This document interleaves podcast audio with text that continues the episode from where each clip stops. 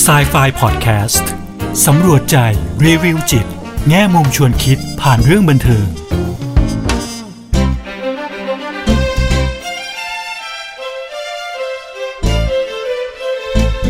สวัสดีค่ะ กลับมาพบกับครูเอดรกุลวดีทองไพบูลกับ s ายไฟพอดแคสต์กันอีกครั้งนะคะ พอดแคสต์ที่จะนำพวกเราไปสำรวจใจ รีวิวจิต แง่มุมชวนคิดผ่านเรื่องบันเทิงค่ะ วันนี้นะคะครูเออยากจะชวนพวกเราไปดูภาพยนตร์แอนิเมชันค่ะจากค่ายโซนี่นะคะ เรื่อง vivo ค่ะ ซึ่งครูเอก็เพิ่งได้ดูมานะคะ แล้วก็มีโอกาสได้ไปสนทนานะคะ ร่วมวงสนทนานะคะ เกี่ยวกับประเด็นทางจิตวิทยาที่เห็นในเรื่องนี้ด้วยนะคะ ก็เลยคิดว่าอยากจะนำมาแบ่งปันนะคะ ผ่านพอดแคสต์ด้วยเช่นเดียวกันนะคะ เรื่องนี้นะคะสามารถดูได้ใน Netflix นะคะ ถ้าใครสนใจที่จะไปดูต่อหลังจากได้ฟังพอดแคสต์นี้แล้วนะคะเเรื่องราวของ vivo นะคะก็จะเป็นเรื่องของคิงคาจูนะคะ หรือว่าที่เราเรียกว่ามีน้ำผึ้งนะคะ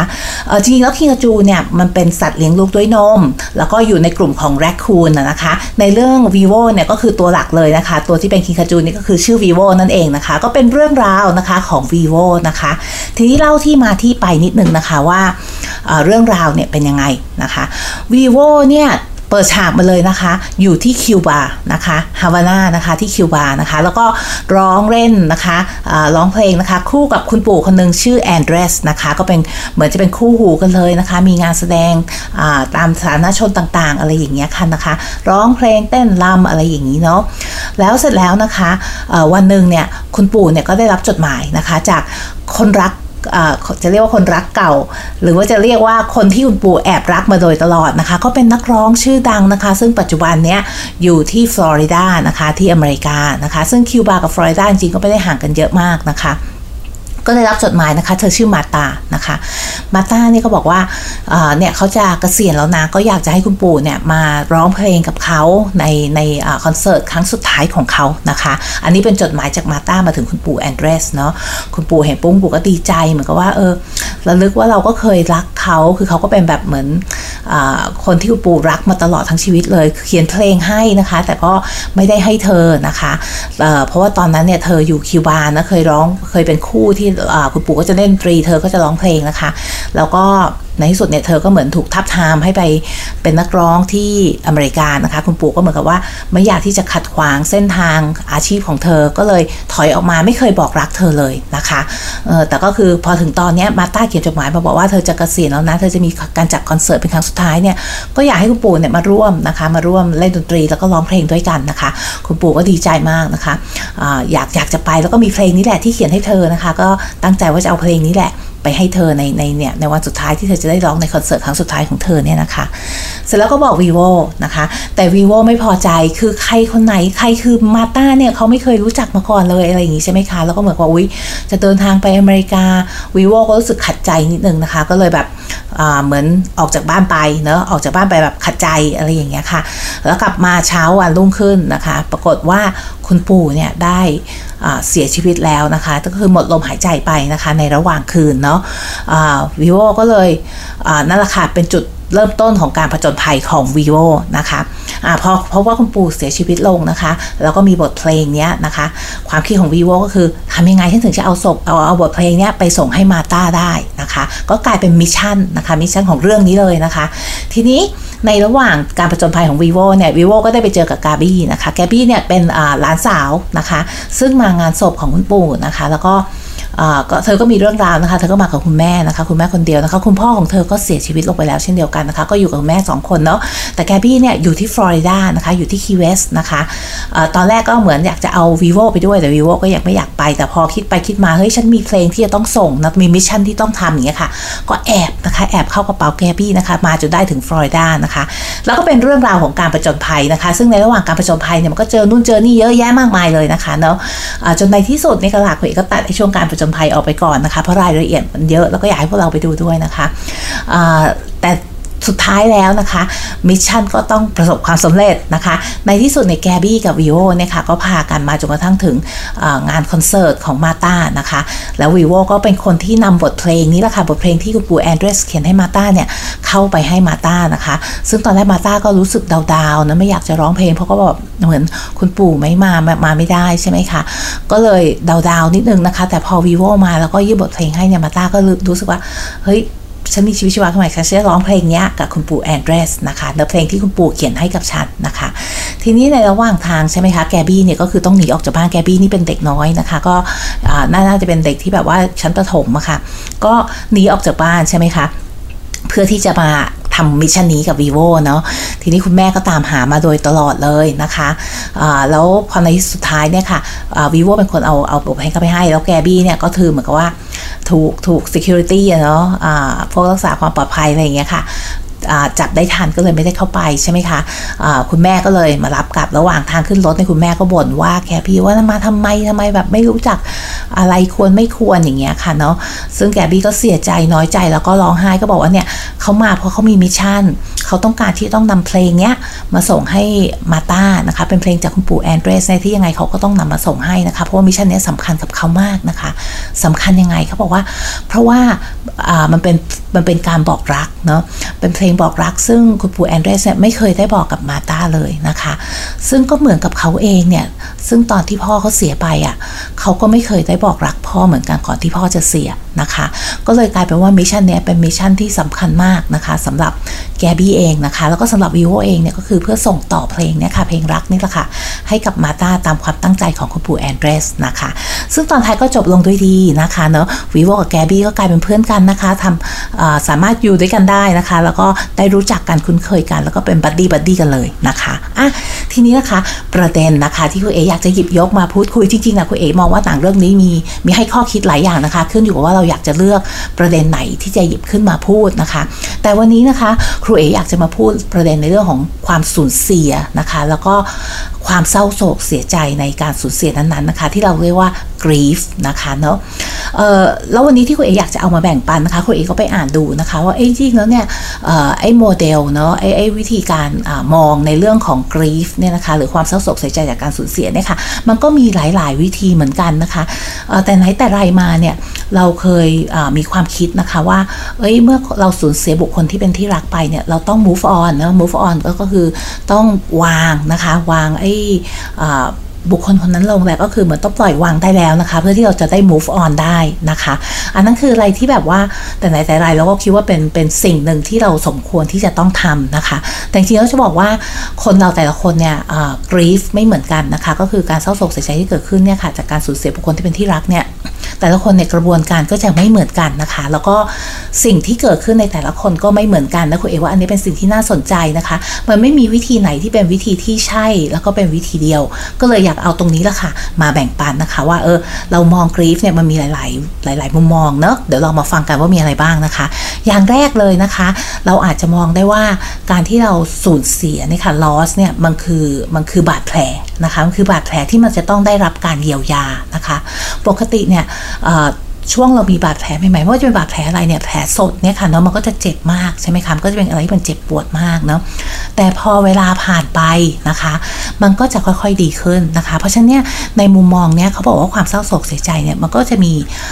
process มีกระบวนการที่เป็นธรรมชาติของมันที่มันจะทำให้เราสามารถเยียวยาได้นะคะ ด้วยตัวเองผ่านการเวลา นะคะเนาะแต่อย่างไรก็ตามเนี่ยถ้าแผลมันมันแบบมันแย่มากใช่ไหมคะเนาะะเราไม่สามารถที่จะเยียวยาได้ด้วยตัวเองเนี่ยนะเราก็ต้องได้รับใช่ไหมคะการเยียวยานะคะ การช่วยเหลือจากบุคคลอื่นใช่ไหมคะก็ไม่สมควรที่จะทิ้งบาดแผลนั้นไว้โดยที่ไม่ได้รับการเยียวยานะคะ อันนี้ก็เป็นมุมมองหนึ่งที่มองว่าเออความสูญเสียเนี่ยมันก็คืออการการการที่จะ เนี่ยค่ะดีลจัดการความสูญเสียเนี่ยนะ grief เนี่ยนะคะมันคือต้องมีการเยียวยา เพราะว่าความสูญเสียมันคือความเจ็บปวดใช่ไหมคะแล้ว grief ก็คือการเยียวยาไอ้ไอ้ความเจ็บปวดหรือบาดแผลตรงนั้นนะคะ อันนี้เป็นมุมมองแรกนะคะ มุมมองที่2นะคะเขาบอกว่าบางคนเนี่ยเวลา grief เนี่ยนะคะเนาะอันนี้เป็นของซิลเวอร์แมนกับนิกแมนนะคะเนาะคลาสซิลเวอร์แมนแล้วก็นิกแมนนะคะสามคนนะคะที่เขาบอกว่าเขาเขาเสนอมุมมองนี้นะคะเขาบอกว่า เวลาใครสักคนหนึ่งเนี่ยเสียชีวิตลงนะคะ ใครที่เป็นบุคคลใกล้ตัวของเราเสียชีวิตลงนะคะเนาะเราก็จะมีความสัมพันธ์ใหม่นะคะ ก็คือบางคนบอกว่าเฮ้ยเราต้อง move on เราต้องปล่อยวางแล้วอย่างนี้ใช่ไหมคะ แต่มุมมองของของทางนี้เนี่ยนะคะเขาบอกว่ามันเหมือนกับว่า เขาอะยังอยู่ในใจเราตลอดเวลานะคะ เราไม่เคยลืมเขานะคะเขายังอยู่ในใจเราตลอดเวลา แต่ว่าความสัมพันธ์ที่เราเคยมีกับเขาเนี่ยเปลี่ยนไปนะคะ ความสัมพันธ์เนี่ยมันไม่เคยยุติลงเนาะอย่างบางโมเดลเนี่ยค่ะเขาจะหรือแต่ก่อนแต่ในที่เขาบอกว่าเอ้ย เราต้องปล่อยวางเราต้อง let go เราต้อง move on อย่างเงี้ยค่ะก็คือเราสิ้นสุดความสัมพันธ์กับบุคคลคนนี้เพราะว่าเขาไม่ได้มีตัวตนอยู่แล้วนะคะ แต่มุมมองเนี้ยบอกว่าความสัมพันธ์เนี้ยมันไม่เคยสิ้นสุดลงเลยนะคะ ความสัมพันธ์เนี่ยมันอยู่เสมอเนาะแต่ว่า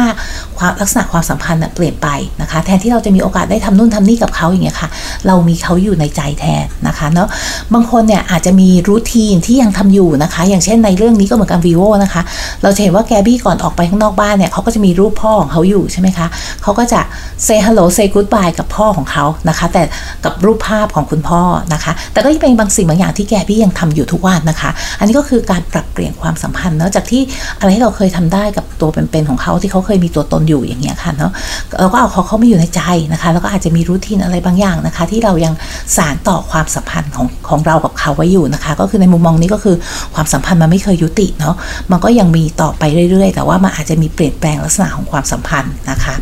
แล้วอีกมุมมองหนึ่งนะคะ ที่คุณเอ๋อยากนำเสนอนะคะ ซึ่งคุณเอ๋รู้สึกว่าอันเนี้ย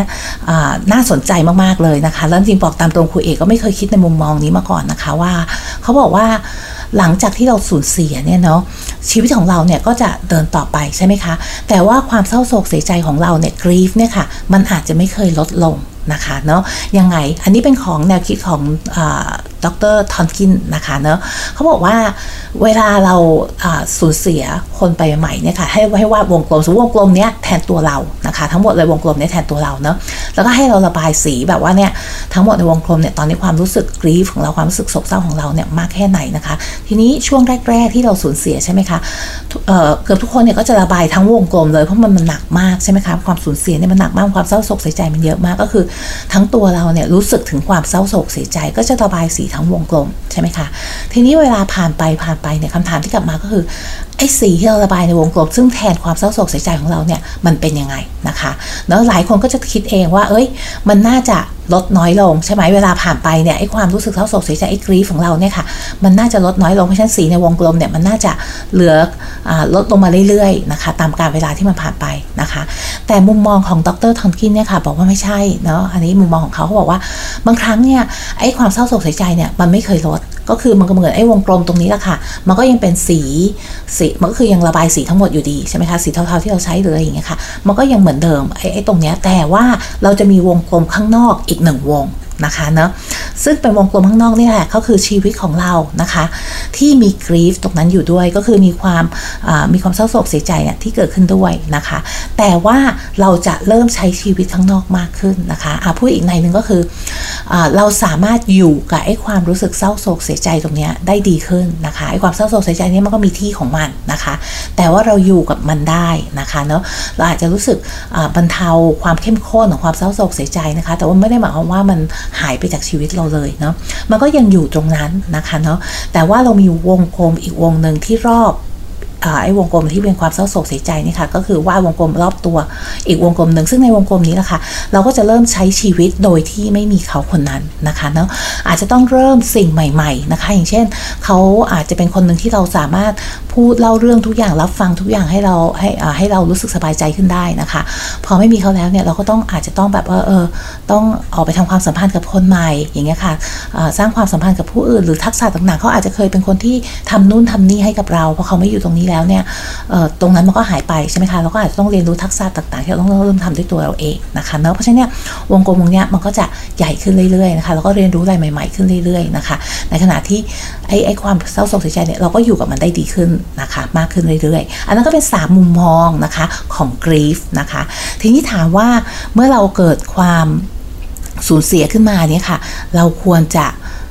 กระบวนการหรือวิธีการในการที่จะอยู่กับมันเนี่ยมันควรจะเป็นยังไงนะคะคุณเอพูดสั้นๆก็แล้วกันนะคะ อย่างแรกเลยนะคะ เราต้องเหมือนกับว่าก็จะมีขั้นตอนแล้วกว่าเราจะมาถึงเวลาที่เรารู้สึกว่าเรายอมรับความจริงได้นะคะ ช่วงแรกก็อาจจะมีการปฏิเสธไม่จริงไม่ได้เกิดขึ้น หรืออาจจะมีอารมณ์อะไรหลายอย่างนะคะ แต่ในที่สุดแล้วเนี่ยเราก็ต้องเรียนรู้ที่จะยอมรับความจริงใช่ไหมคะว่ามันเป็นความสูญเสียนะว่าคนที่เรารักเนี่ยได้จากเราไปแล้วนะคะ หลายครั้งเนี่ยเรามักจะหลีกเลี่ยงความรู้สึกนะคะ เพราะว่าจริงๆความรู้สึกแย่บางคนก็ไม่อยากอยู่กับมันแล้วหลายครั้งเนี่ยคนรอบตัวก็ต้องเหมือนก็บอกเราว่าเฮ้ยมันต้องวางได้แล้วไปต่อได้แล้วอย่างนี้ค่ะ บางคนจะรู้สึกเหมือนไม่มีพื้นที่เนาะค่ะ ให้เราได้ได้ได้กรีฟนะคะได้ได้อยู่ความเศร้าโศกตรงนั้นนะคะ แต่อย่างแรกเลยเนี่ยก็คือ เราก็จะผ่านกระบวนการของเราเองซึ่งกระบวนการในชีวิตก็มันก็แล้วแต่คนนะคะ เวลาก็อาจจะไม่เท่ากันนะคะ จนถึงจุดที่เราแบบโอเค ยอมรับกับความจริงได้ว่าคนที่เรารักได้จากเราไปแล้วนะคะ อย่างที่สองนะคะอนุญาตให้ตัวเองได้อยู่กับความรู้สึกได้อยู่กับความเจ็บปวดนะคะ ได้รับรู้ความเจ็บปวดความสูญเสียตรงนั้นนะคะ อย่างที่บอกค่ะบางคนก็คือพยายามหลีกเลี่ยงเนาะไม่อยากรู้สึกมันนะคะ หลายครั้งก็ไม่มีพื้นที่ให้เราได้ได้อยู่ความรู้สึกตรงนั้นนะคะ ในช่วงนี้เราอาจจะมีความรู้สึกที่หลากหลายนะคะ ไม่ว่าจะเป็นความเศร้าโศกความคิดถึงนะคะ ความโกรธ ความผิดหวังความกังวลนะคะ ความรู้สึกผิดหรืออะไรพวกนี้ค่ะเนาะเยอะแยะมากมายนะคะ ก็อยากจะบอกว่าความรู้สึกนั้นเป็นความรู้สึกธรรมชาติที่เกิดขึ้นได้เมื่อเราสูญเสียบุคคลที่เป็นที่รักไปนะคะ ก็อนุญาตให้ตัวเองได้ได้รับรู้ความรู้สึกนั้น แล้วก็ work through นะคะ อยู่ความรู้สึกนั้นแล้วก็ process ความรู้สึกนั้นนะคะ ค่อยเป็นค่อยไปได้นะคะเนาะแต่ถ้าไม่ไหวจริง ๆนะคะ เราก็อยากแนะว่าเราก็อาจจะอขอความช่วยเหลือนะคะ จากนักวิชาชีพทั้งหลายแหล่ไม่ว่าจะเป็นนักจิตวิทยาจิตแพทย์นะคะก็ได้นะคะ หลังจากนั้นนะคะเมื่อเราเริ่มผ่านกระบวนการนี้ไปเนี่ยเราก็จะเริ่มปรับตัวเข้าหาชีวิตใหม่ที่ไม่มีบุคคลคนนั้นแล้วนะคะเนาะบางครั้งเนี่ยเราอาจจะรู้สึกผิดนะคะรู้สึกผิดที่แบบเฮ้ยเราเคยทำกับเขาแล้วเหมือนตอนนี้เราจะ move on แล้วเราจะเหมือนกับว่าการที่เราจะเนี่ยเปลี่ยนแปลงไปเนี่ยค่ะใช้ใช้ชีวิตที่ที่ไม่มีเขาเนี่ยมันเหมือนกับว่าเรา เหมือนมันรู้สึกผิดกับเขา สิ่งที่เราเคยทำกับเขาคนเดียวตอนนี้เราจะไปทำกับผู้อื่นหรืออะไรอย่างเงี้ยค่ะเนาะก็อาจจะมีความรู้สึกแบบนี้ได้นะคะ ในช่วงนี้เพราะฉะนั้นเนี่ยอนุญาตให้ตัวเองได้ใช้เวลาตรงนี้นะคะ ใช้เวลาตรงนี้เนาะแล้วก็ไม่มีความรู้สึกพวกนี้ค่ะขึ้นขึ้นแล้วขึ้นมาบ้าง หายไปบ้างในบางครั้งอย่างเงี้ยค่ะ ก็พยายามอยู่กับความรู้สึกตรงนั้น รับรู้ความรู้สึกนั้นความรู้สึกปกติธรรมชาติที่เกิดขึ้นได้นะคะเนาะะแล้วก็ จัดการพยายามนี่ค่ะพยายามเหมือนรับรู้นะคะ แล้วก็มีสตินะคะพอที่จะรับรู้ว่าอันนี้เป็นความรู้สึกตามธรรมชาติของเรานะคะ ที่เกิดขึ้นได้แล้วก็ด้วยการเวลานะคะตามอย่างที่โมเดลที่คุณเออธิบายให้ฟังค่ะด้วยการเวลาเนี่ยมันก็อาจจะบรรเทาลงได้นะคะ แต่ว่าในสุดแล้วเนี่ยเราก็จะต้องมีชีวิตที่ไม่มีเขานะคะ แล้วก็ค่อยปรับตัวนะคะ เรียนรู้ทักษะใหม่ ๆนะคะ แล้วก็เริ่มใช้ชีวิต ของเราโดยที่ไม่มีเขาแต่ทั้งนี้ทั้งนั้นนะคะก็คือเราก็ยังจะสามารถมีเขาอยู่ในใจเราได้นะคะ มีความสัมพันธ์ใหม่กับเขาเนี่ยค่ะ โดยที่ความสัมพันธ์เนี่ยอาจจะเป็นเขาอยู่ในใจนะคะ อาจจะเป็นการพูดคุยกันบ้างในบางโอกาสนะคะ say hello say goodbye ให้กับรูปภาพของเขาหรืออะไรอย่างนี้นะคะ อันนี้ก็เป็นเรื่องราวของความสูญเสียนะคะ แล้วก็ grief หรือความเศร้าโศกเสียใจนะคะครูเออยากเอามาแบ่งปันนะคะครูเอรู้สึกว่ามันเป็นมุมมองที่หลากหลายนะคะ และอย่างที่บอกค่ะ เราเองก็อาจจะมีมีผ่านกระบวนการพวกนี้ค่ะที่เกิดขึ้นกับตัวเราในระหว่างที่เราผ่านความเศร้าโศกเสียใจที่เกิดจากความสูญเสียนะคะ ก็วันนี้เวลาหมดแล้วนะคะ รอมาเจอกันครั้งหน้านะคะกับ Sci-Fi Podcast วันนี้สวัสดีค่ะ